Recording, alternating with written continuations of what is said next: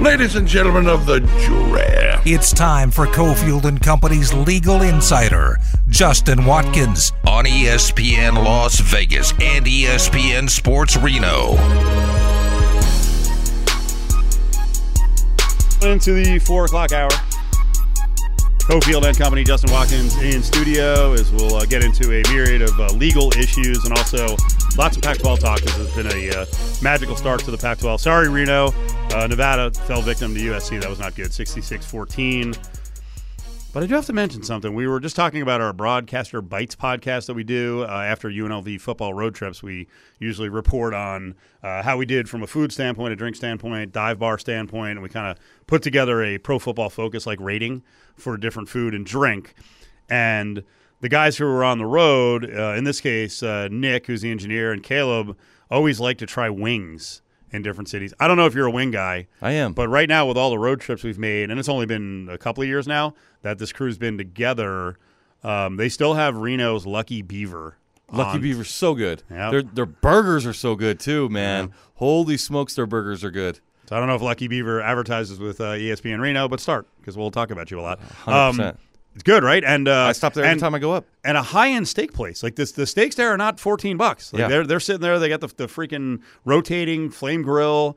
Uh, last time I wussed out and didn't get a steak, but uh, I think I'm getting one next trip up to uh, Reno. I I love that place. I like the ambiance of that place too. You know, it's not super high brow in a way that makes you feel uncomfortable if, if you're eating wings and all that, but it's not dive bar either. It's it's a little bit better than that. And and yeah, like the burger I had there was one of the best burgers I've ever had. Well, you probably have a chance to stop there more often than I do because Yeah. you have the office up there. So Well, and, and it's on the you know if times I have to go down to Carson City, you know, if I'm up, flying up around lunchtime, stop in Lucky Beaver, then go down there. There you go. Damon's in studio with us, ESPN Reno, ESPN Las Vegas. This hour is brought to you by our friends at Battleborn Injury Lawyers, 766 1400. Make sure you dial 775 in the north. All right, let's do a big four. Battleborn Injury Lawyers presents The Big Four at Four. Number four. a ton of NIL, you know, college related stories today. I didn't put them all in our list because I think some others need some developing, but there's some big things coming, and this is something you predicted. There were going to, you know, there's going to be legal uh, hurdles to cross, and people are going to file lawsuits, and there's going to be arguments. I thought this one was weird. Uh, Fiona Crawley, who's a tennis player from uh, UNC North Carolina, did well at the U.S. Open, earned eighty-one thousand dollars. She forfeited the money. I don't know how much you know about the story, Yeah. but why did she have to forfeit the money and eligibility issue here? Why why wouldn't that fall under something like NIL? Yeah, well, so name, NIL's name, image, likeness. It's advertising. It is the recognition that you own your name and your likeness and your image, your uh, the way you present yourself out to the world. That the colleges cannot own that, but they certainly can pre- prevent rules for being paid to play. And so, any sort of prize money that would exist uh, as a result of performing, um, in- in whatever sport that you're in, if it's outside of an NCAA sanctioned event like the U.S. Open or you know golfers do it all the time. They play as amateurs in the um, in all the majors, and they get they could get prize money. I mean, they are in the money, but they they cannot collect it. They cannot keep it because it violates the NCAA's rules, which have been tested in court and upheld. The Supreme Court specifically has upheld the denial of prize money is appropriate for the NCAA to to ban, but NIL money is not. That that's ultimately where the Supreme Court has drawn the line. The player was complaining and tried to kind of bring in NIL, and it's like does, doesn't really fall under the same heading. So I hope I hope she I hope now that she's she's got a you know eighty one thousand dollar prize that she had to turn down that North Carolina can get him some. I don't, she might already have a bunch, but can get her some more NIL money. Well, yeah, that's that's the part about it is hey, because you know she was kind of crapping all over the football players who get to collect all this NIL money and everybody else, but the reality is, is the the highest paid NIL money is not going to football players, it's going to a gymnast, right? And so what the football players and the basketball players, specifically at O'Bannon, have done for the next generation of, of players is yeah, you can't collect the 81,000, but the TV time that you got and the recognition you got for playing in the US Open, you can now capitalize and monetize in an NIL deal. So it's really not something you should be complaining about. Although maybe she's doing it just to get get more attention to her name. If so, she's playing some 3D chess. Good for her. Uh, maybe she gets some people out there who who want to support her through NILs. Number three. A personal issue. If I want to tell someone I'm going to go out to my car, grab a gun, and shoot them, am I clear if I don't shoot them? You're clear. I am. Oh, there has okay. to be an immediacy to the threat. Okay, I got this from Antonio Brown. Yeah. So uh, I didn't get. I wasn't talking to him, but there's a claim from uh, Dwayne Hollis, Darius Prince, with this um, Arena League Albany Empire team that those guys were talking to Antonio Brown. He mentioned something to someone else. Hey, do I have the AR in the car? Uh, go get it. He was actually going to have someone else go and get it. And then these guys were like, we, "You just threatened us. Like, what the hell's going on here?" So I'm sorry, cut you off. Yeah, no, that's right. I mean, it gives context to it. So uh, there has to be an immediacy to a threat in order for it to be counted as assault or to be actionable.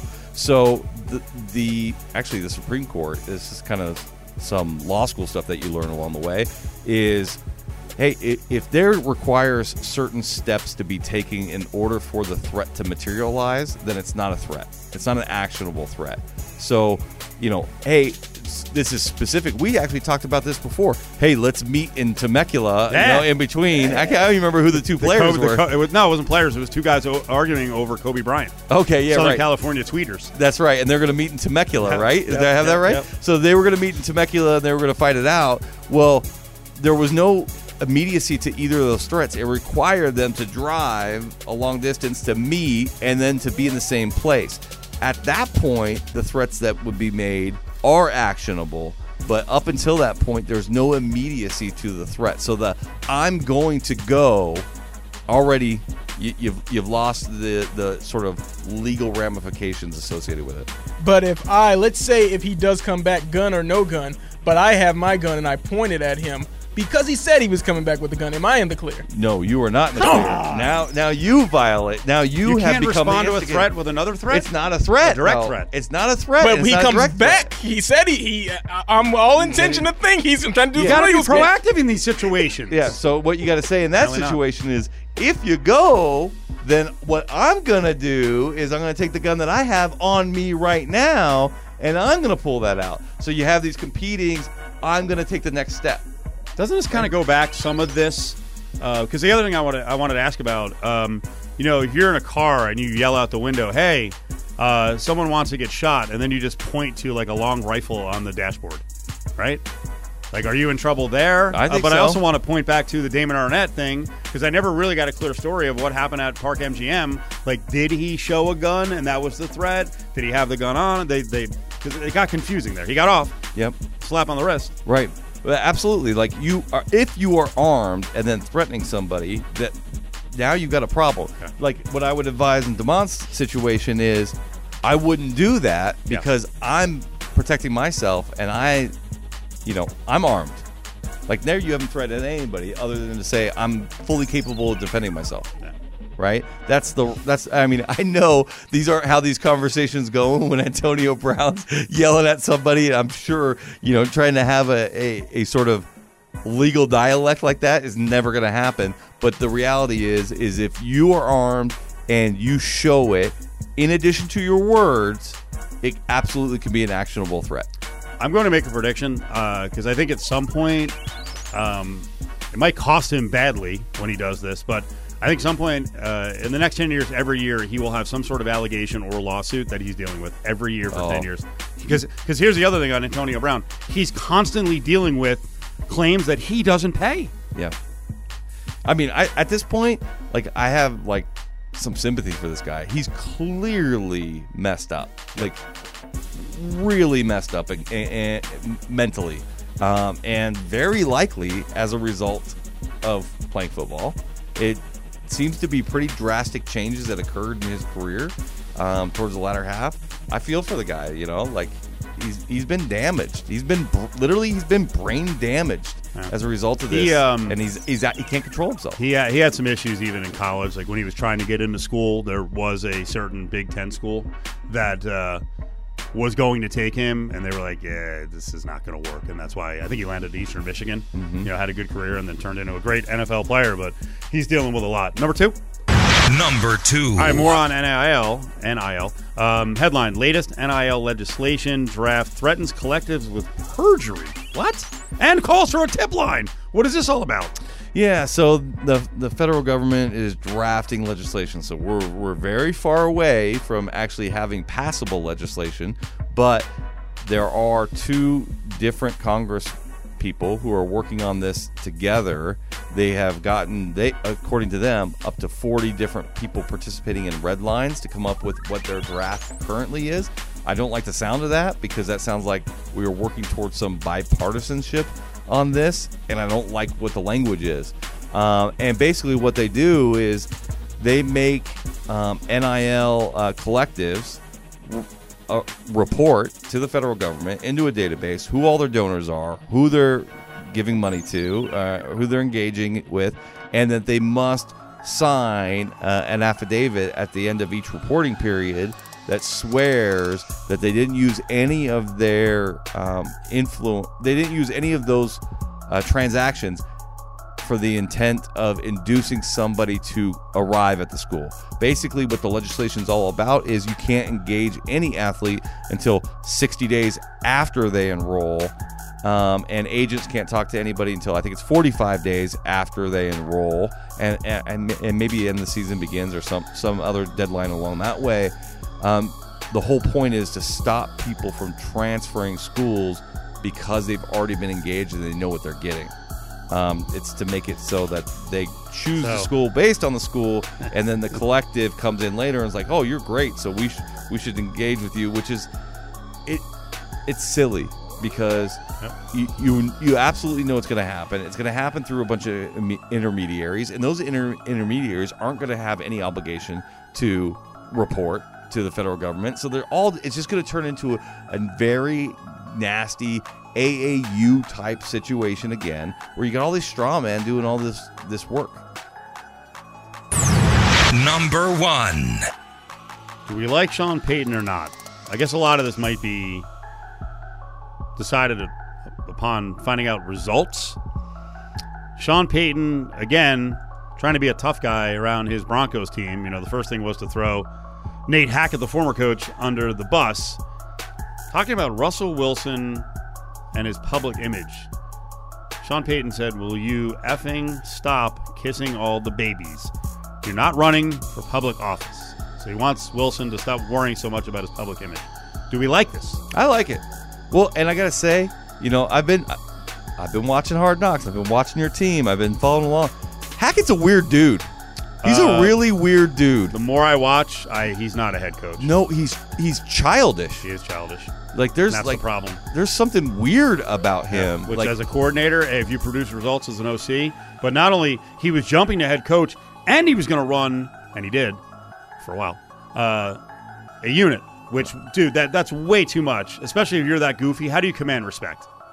it's it's it's something more than just goofy, man. He's like there's something there's an immaturity There's about immaturity. about the way like he a- like engages a frat bro. Yeah. Yeah, if I had heard about Goldmember one more time, I'm like, enough. Okay? That, and that's not even all of it either. Just like how he talks to the other players too is just it's it's odd, man. And like I know Rodgers backs him up and he's got his back, but like I watch that and I'm like, that's a weird dude that I would not want in in my organization.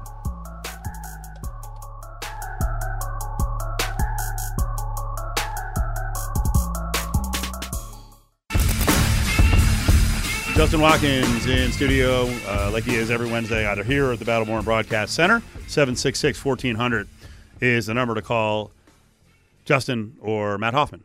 And by the way, I uh, noticed the faces are up on the billboards, which was never your thing. It's been a while, but um, I'm not going to mention the other attorney who is very much into his looks. But I saw uh, some billboards up here around Vegas. It was basically a showdown. I looked. I'm like, who is more handsome? Matt Matt Hoffman or Oh, come the other guy. Matt Hoffman takes the cake. It was uh, it was a pretty good run. yeah. It was a pretty good contest. I mean, I'm just going for the best beard in the law profession. It is a good beard. Um, I mean- I, I almost pulled. Uh, I, I don't know if you've seen this, but it's very dangerous. By the way, don't do this. Um, you know, people are stopping at night to look at the sphere. Yeah. you, you shouldn't stop. Yes. in the middle of the road. I, I think I was on DI or something. I just stopped in the middle lane. I just looked out. I was like, wow, this is a good competition. Two Right the- handsome guys, right in the middle. I think you're getting some business off that. Yeah. Good job. Yeah. Oh yeah, for sure. You know, Matt's got the face for the billboard and face for TV. Yes, I you got the face for radio. There you go. I was waiting for you to do it. I've been told that many times um, by people who are my friends, which uh, I, I'll, I'll get that person back. Uh, anyway, um, speaking of uh, lookers, what is going on with uh, Elon Musk as he just lives a life of trolling? Is there real defamation here? He came up with some claim that the Anti Defamation League is defaming him. Yeah, I mean, he's threatened a lawsuit. I get the mom laughing. And only to stop it. But here's the thing: like, does he have a claim? I don't believe he has a claim. Okay, does that mean he's not going to sue? Of course, that doesn't mean he's not going to sue. They've sued other, you know, uh, nonprofits and other, you know, social justice organizations in the past who they feel like have hurt their business by pressuring advertisers to no longer support that platform. Um, he won't win, but what does he care? Like legal fees are not a thing. He doesn't. He's got Yeah. endless legal fees. There's no. just- um, we've talked about that SLAPP stuff that. Uh, hundred percent there is. There's there's so he can still have to pay out, and he's just like, ah, whatever. Yeah, it's pocket doesn't care. change. Right, right. It, it's more about trying to pressure these people, make them feel the the pain in their pocketbook.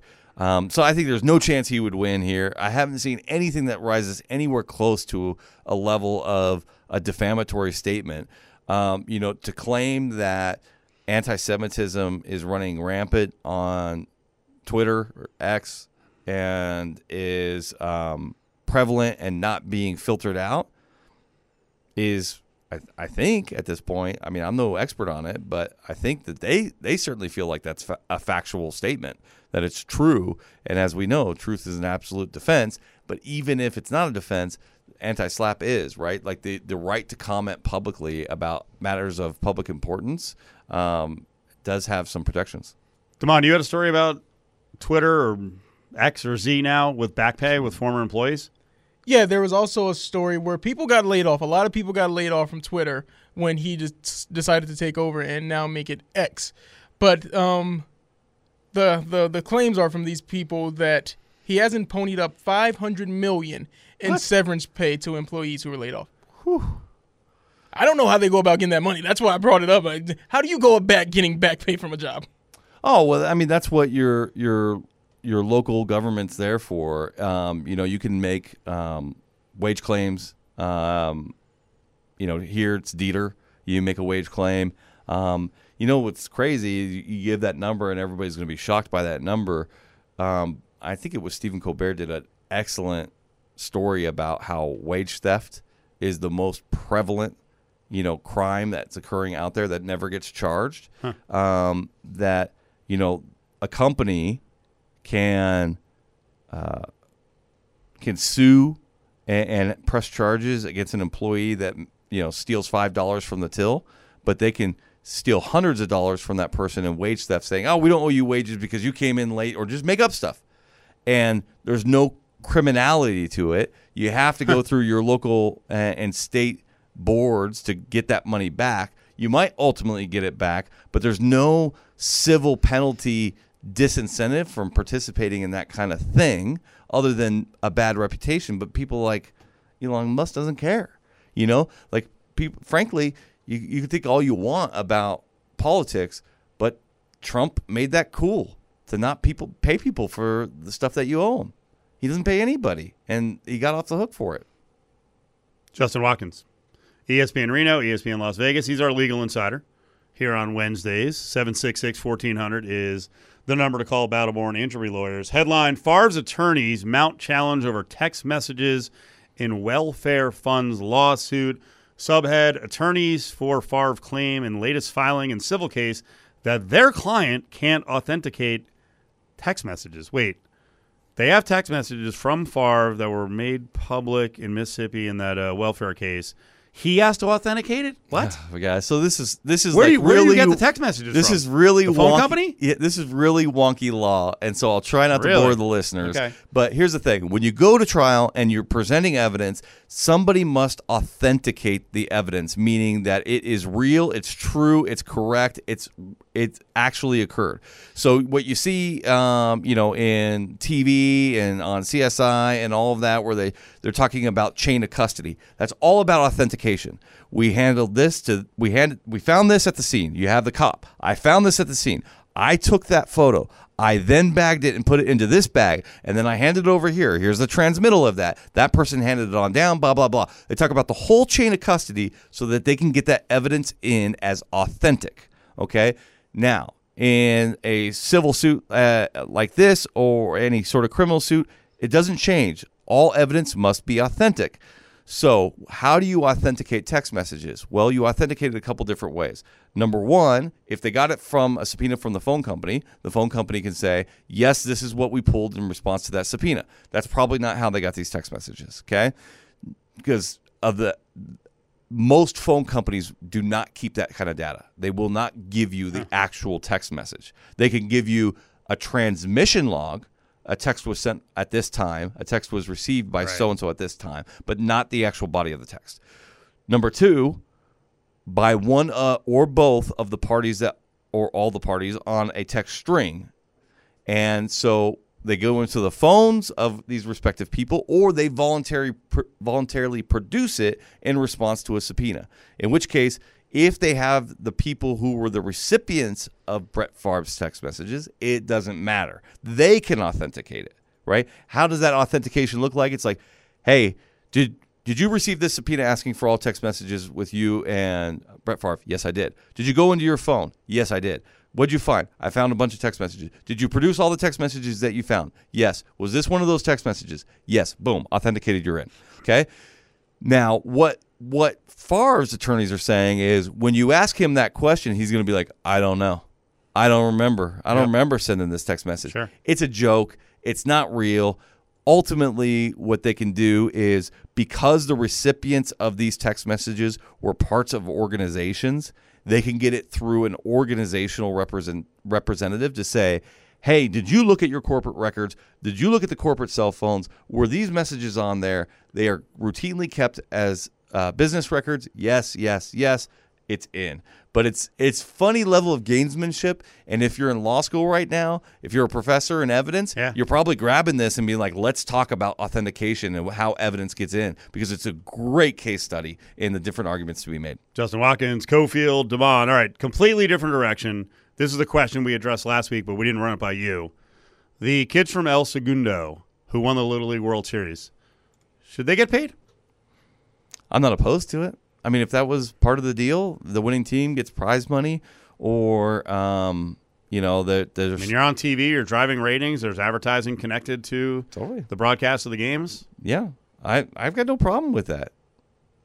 You know, anybody who's They're you know- 11 and 12, man. What's wrong with you? It sends What- a bad message. well, then they shouldn't be you know making uh, millions off of them. No, it actually sends a great message that Right. when you perform a service and people Yeah. are making money off of you, you get a cut of the money. That's right. Fight for your rights. That's right. All right. Yeah.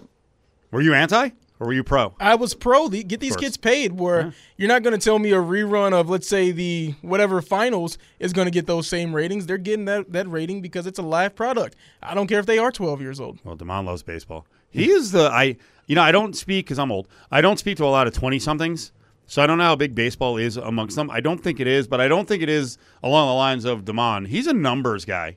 Uh, what's your what's your grid game again? There, immaculate what? Immaculate grid. Immaculate grid. Uh, you know, quiz knowledge, number, a lot of number knowledge. And he sent over a story today. He was very fascinated that uh, Giancarlo Stanton, the former Mike Stanton, hit home run number 400 last night. Play this. Right-hander deal swung on and ripped to left center field and deep. It is high, it is far, it is gone. That ball went over the bullpen into the crowd. There you go. Good call by uh, a veteran, we'll say. He sounds good there. He sounded real good. John Sterling. Um, fourth fastest player to get to 400 home runs, 1,520 games, uh, joining Miguel Cabrera, Nelson Cruz. Um, he's 58th on the all time home run list. And your question was what? Will he get to 500? Well, could he be the most. Uh, is the word unknown? Is that what you want? Maybe No, I'd l- say- least would he- accomplished 500 home runs. Would run he hitter? just be the worst player to get to 500 home runs? For that Marlin stretch of his career, great. But I'm I'm got baseball reference pulled up right now. How many home runs has he go. hit with the Yankees? 133. And that's been six years. He's fell down a cliff since he's been with the Yankees. Um, first of all, I'll ask you. You're in between Damon and I. Do you care? I don't care. And that's and like. I grew up like loving baseball. Baseball was my number one pro sport. I played baseball. I wasn't very good at you know us wrestlers and hand eye. This is a whole different ball game, but I'm glad you said that. it- but I was a catcher, so I wasn't afraid of the ball. That's where they. That's you, why. didn't, you obviously didn't blink when the ball came across. yeah, that's That's right. a big skill. Yeah. Yeah, yeah. So as a as a, you know, 9, 10, 11, 12 year old, that's a big deal if you could sit back there and not be scared of the ball and not be scared of runners coming at you either cuz like I loved contact. So that was all good, but I loved baseball. I love stats. I'm a numbers guy. Like I went to school to to study numbers, but I just don't care anymore. Sorry, Damon. We could have a longer conversation on this, but we both like college football more. That's on the way.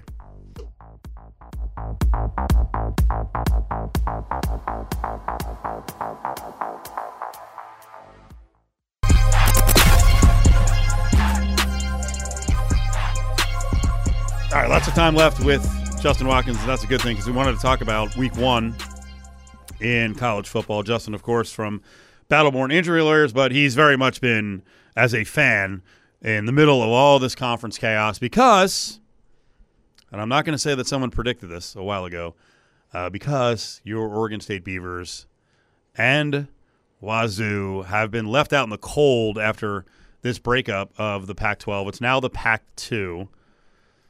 I'm sure you don't feel good about this. But you probably do feel pretty good that they have a chance, Oregon State, to really upset the apple cart. And I'm kind of rooting for them, except for one guy, and we'll get to him in a little bit, a fan who's really obnoxious. Um, I am rooting for them to compete for the Pac 12 title and potentially compete for a spot in the CFP as they got left on the side of the road in all of this conference expansion and stealing. They, they have a really good team. You know, you, you They they they whomped freaking San Jose State, who I think is pretty good. And uh, San Jose State did a lot better offensively against USC than it did against Oregon State. Yeah, I think there's some question marks on defense. I think uh, DJU's got he still he does hold the ball a long time. Thankfully, we've got like the best offensive line in the nation. But you know, you sometimes you refer to me as the voice of reason on here, and this is where I lose all of that. Like I just lose all objectivity when we're talking about like Pac-12 and Oregon State. My brother went to Wazoo, so like Oh, the like, family is the- screwed. Like here. our whole family's Both screwed. of your schools and, got we, left out. And we knew it early on. I mean, Yep. we knew it. Like if this starts happening, unraveling, we're gonna be the one, the two that are left behind. It, it's it was the obvious sort of choice because they're the two small town college towns in the Pac-12. Everybody else is in a major metropolitan area, um, and so you know, I could see it coming. I do think timing wise, number one, like we are in a great position from a team to make some waves that actually determine our fate. You know, if if we make the college football playoff, does a Pac-12 or Big 12 invite happen? Like maybe. No. Like the Big 12's terrible. No. They don't have good enough teams. Damon, jump in. Just say no. Why? Well, because we've already seen an example of it. See an example of what? Of a team with high level success, and, and when the conferences looked at it, they're like, yeah, we don't care. San Diego State in basketball, they made the national title game, and within five months, all of college sport or all the uh, you know the schools in the conference are like, we don't care. That's basketball though. But here's the thing. Like here's the thing. You're Oregon State football in Corvallis. right? And and what we just talk about, and what we just talk about, like, right? when we talk about TV viewership from last week, where are we? You did Si- well. sixth highest viewer, viewership in the entire country You did well for a game at San Jose State on a CBS. Sunday in an isolated spot. Yeah, but we did better than the Big Ten matchup right before. You did do better than a Chicago, New York, New Jersey matchup, but that football was dreadful. Rutgers and Northwestern. Well, okay, so we've got an You're right. That's a positive. right. You What got if like it's three the point. DJ U effect? Uh, maybe a little bit. He's I think it was man. more. It was a Sunday spot. There's no Sunday NFL. Uh, and We're a the- ranked team, and, and, you, LSU and Florida State was coming up. So. yep, yep, right before LSU. God, I don't want to dash your hopes, but just trying to be realistic. Well, I th- if if we make the college football playoff and That- that and, will be and that crazy. alignment has not been settled by then, like I th- I think it'll matter if we have a whole year of TV viewership going up. I mean, they keep you know if you follow on Twitter, they keep posting TV viewership for the last ten years. Well, before we had Jonathan Smith, we were in the dark ages. We had Gary Anderson, who like cleared out the cupboard, lost, you know, eight or nine games every year, didn't field a competitive team, and then so yeah, viewership was down. Like the the stadium attendance was down. It was a terrible time to be a Beaver fan. But Jonathan Smith got here five years ago, and things are looking up. So it's now the Pac two. I don't know if uh, they'll be able to, whoever they are, and we'll get to that, is going to be able to rebuild a new Pac 12, which means there's only four power conferences. And now the discussions are going to begin about how college football will put together a college football playoff. So we're going to address that on the way back. Damon had the question with all the new uh, realignment what's the perfect CFP format? Man, uh, group of five schools better hope they don't go really crazy and eliminate the freaking group of five auto invite.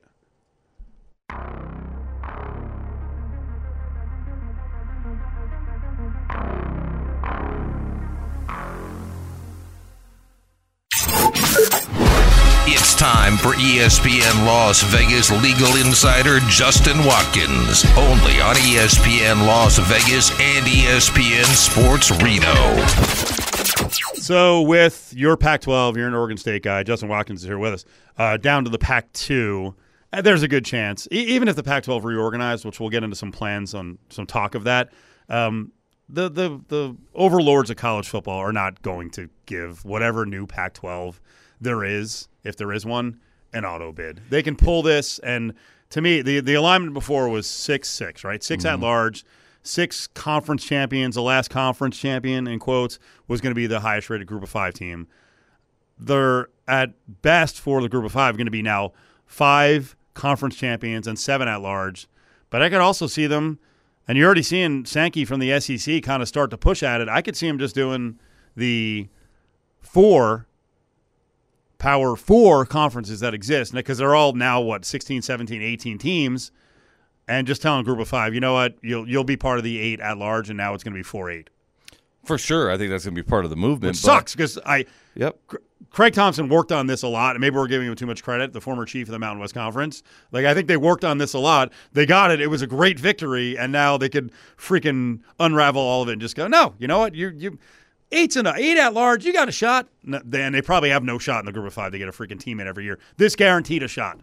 Uh, I think you are giving too much credit to Craig Thompson. But anyway, uh, it's hard to say coming from an Oregon State fan right now. Like, so you talk about building from the Pac-2 back up. If there were anybody that was in charge other than the two athletic directors at Oregon State and Washington State, I'd say it's absolutely possible. But these two just do not seem to have the imagination Really? to do it. I, I I just don't have a lot of confidence that that that they they have been talking about it. I will say that they have said their number one priority, their number one option is to rebuild the Pac-12, which I think that they should do. How do they do it? What is this war chest that they have control of? Because from the outside, we're looking in, we're like, no one wants you. How do you have any power to start telling Mountain West schools like this is who we want? Like, Well, find a conference. What do you mean who you want? So first off, right, they get to determine how the money is split right now for the TV revenue this year. They can give all the exiting teams zero dollars. They can vote that in right now because they're the only two remaining board members. I like that. Okay, that's number one. Number two, their college football playoff payouts continue so long as they're a conference, and they could be a conference of under eight for up to two years until they rebuild. Oh, That's in the bylaws. And the only way you can change how the college football playoff money is shared is by unanimous vote, unanimous amongst all the conferences. So there's still a conference; they're going to vote no, right? So the Pac-12 itself will preserve that. That's 80 million a year for the next two year, each of the next two years, at least 80 million. Plus, Rose Bowl is 70 million a year. All their bowl affiliates are multiple millions of year a year. And on top of it, they have all the TV network assets. I mean, they probably fold that up. I don't know what they do with it, but they have all of that. And all the March Madness money gets paid out uh, in six year increments, works forward. So the money they made six years ago is paying today. So that's another hundred million to split up between two schools now. So in theory, they have I, I- the numbers I saw. In theory, they have about four hundred million dollars in assets coming to the conference if they can hold on to the conference. The question is, how aggressive does everybody else get at trying to force their hand, kick them out, not recognize them as a conference? I would just say, be careful, right? Like ACC, Big 12, you vote with the SEC and Big 10. There may not be coming for you this time, but now there's only four of you, and the, there's two big ones and two little ones. What's going to happen for you guys next? You know. Um, so I don't know. I just don't think they have the imagination to do it. But I would love to see them grab a couple of AAC teams. I like Memphis, you wanna- Tulane.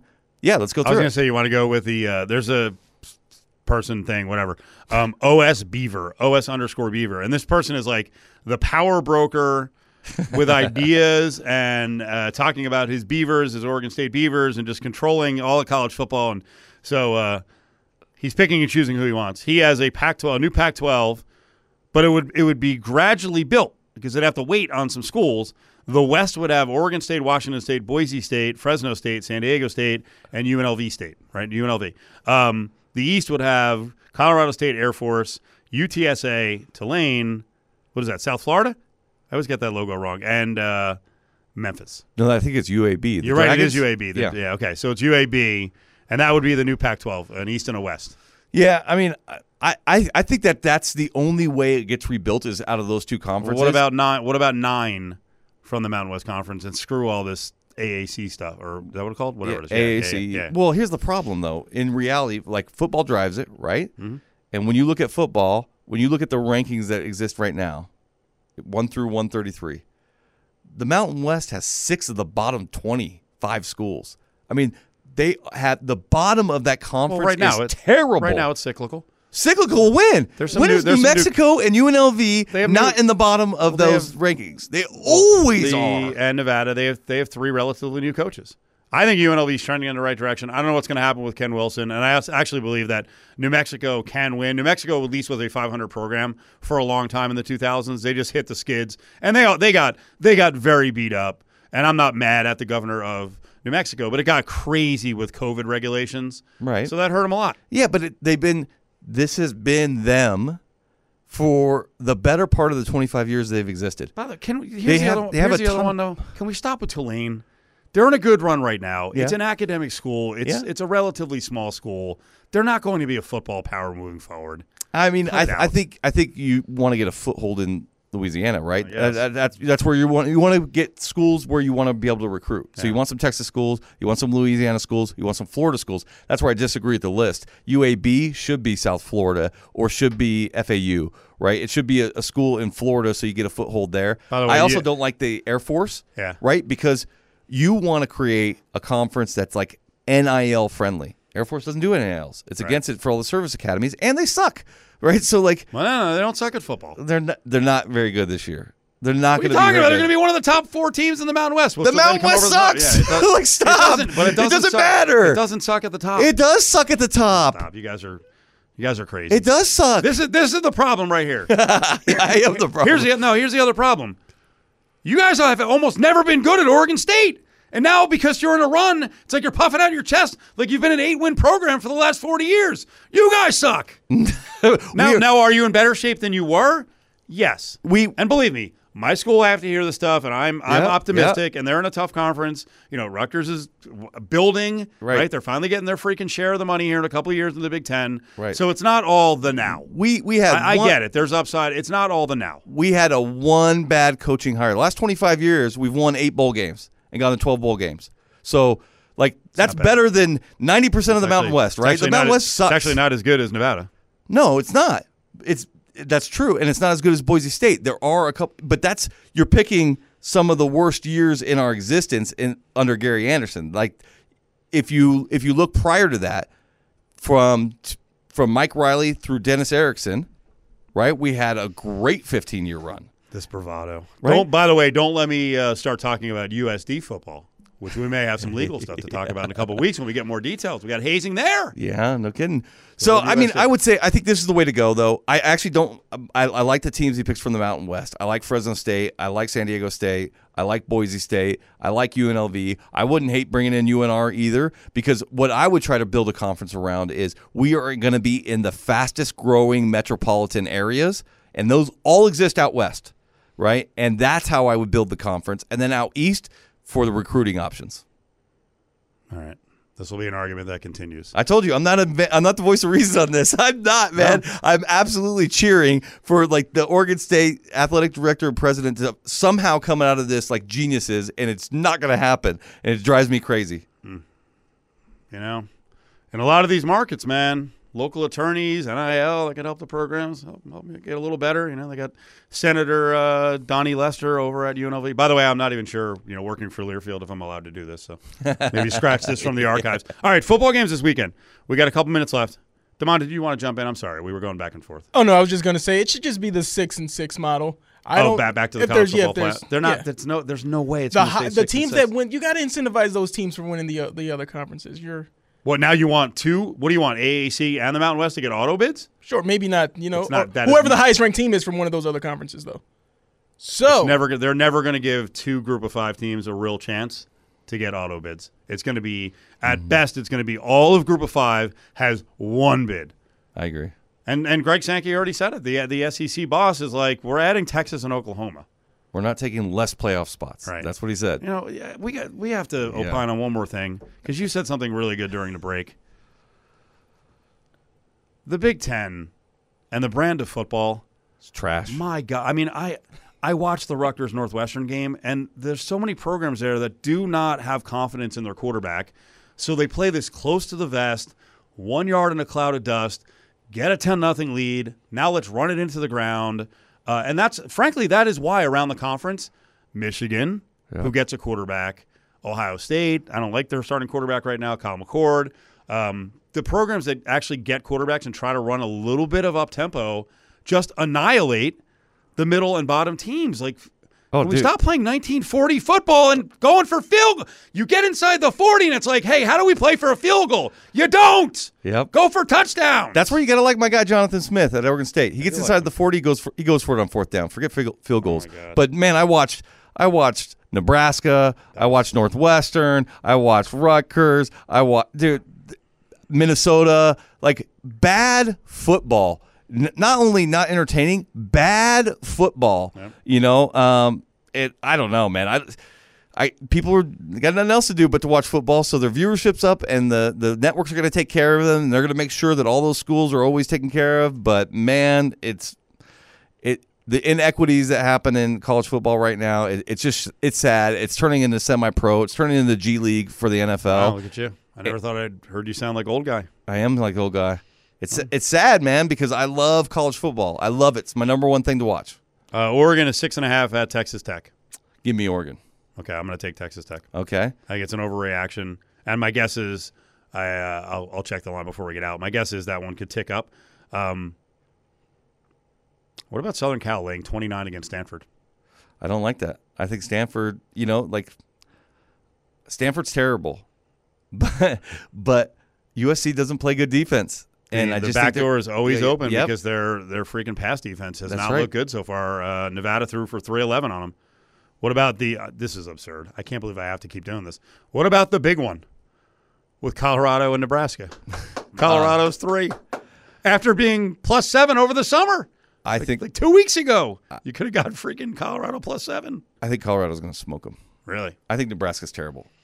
I really do. I watched that game. As a Big Ten devotee, I'll I'll be positive on the Big Ten and uh, say they play a good brand of defense, and that's why Minnesota and Nebraska was so low scoring. Get out of here. but that, here's the problem: They can't score. They, could slow down Colorado to a certain extent, but they look really dynamic on offense. Yep. You're right. Can the Huskers score 21, 24? I don't Can they ball possess the whole time to keep Shedeur Sanders and Hunter off the field offensively? I don't think so. That's where I I, I, think you know a lot of people are going to put that one in their overreaction, but like I think if Colorado could score against TCU, they're going to score against Nebraska. Nebraska's defense didn't. I know they only gave up 13 points and they lost 13 to 10, and another one score loss again in Nebraska, but they did not impress on defense. It was an ugly, terrible offensive scheme that was brought against them. We got 20 seconds left. If um, am I a jerk if I say this? I'm going to say it anyway. If I'm um, if I'm Matt Rhule, I am telling my offensive lineman, you find Travis Hunter in the open field on a block, and you deliver us what we need. Freaking crush him. Yeah. Right? There is a danger to playing both ways. Sure. And he was really dangerous on offense. So we got to run. Sorry, Justin Watkins, 766 uh, 766 1400. Call from anywhere in the state of Nevada. It's Battle Born Injury Lawyers. 5 o'clock hour is on the way.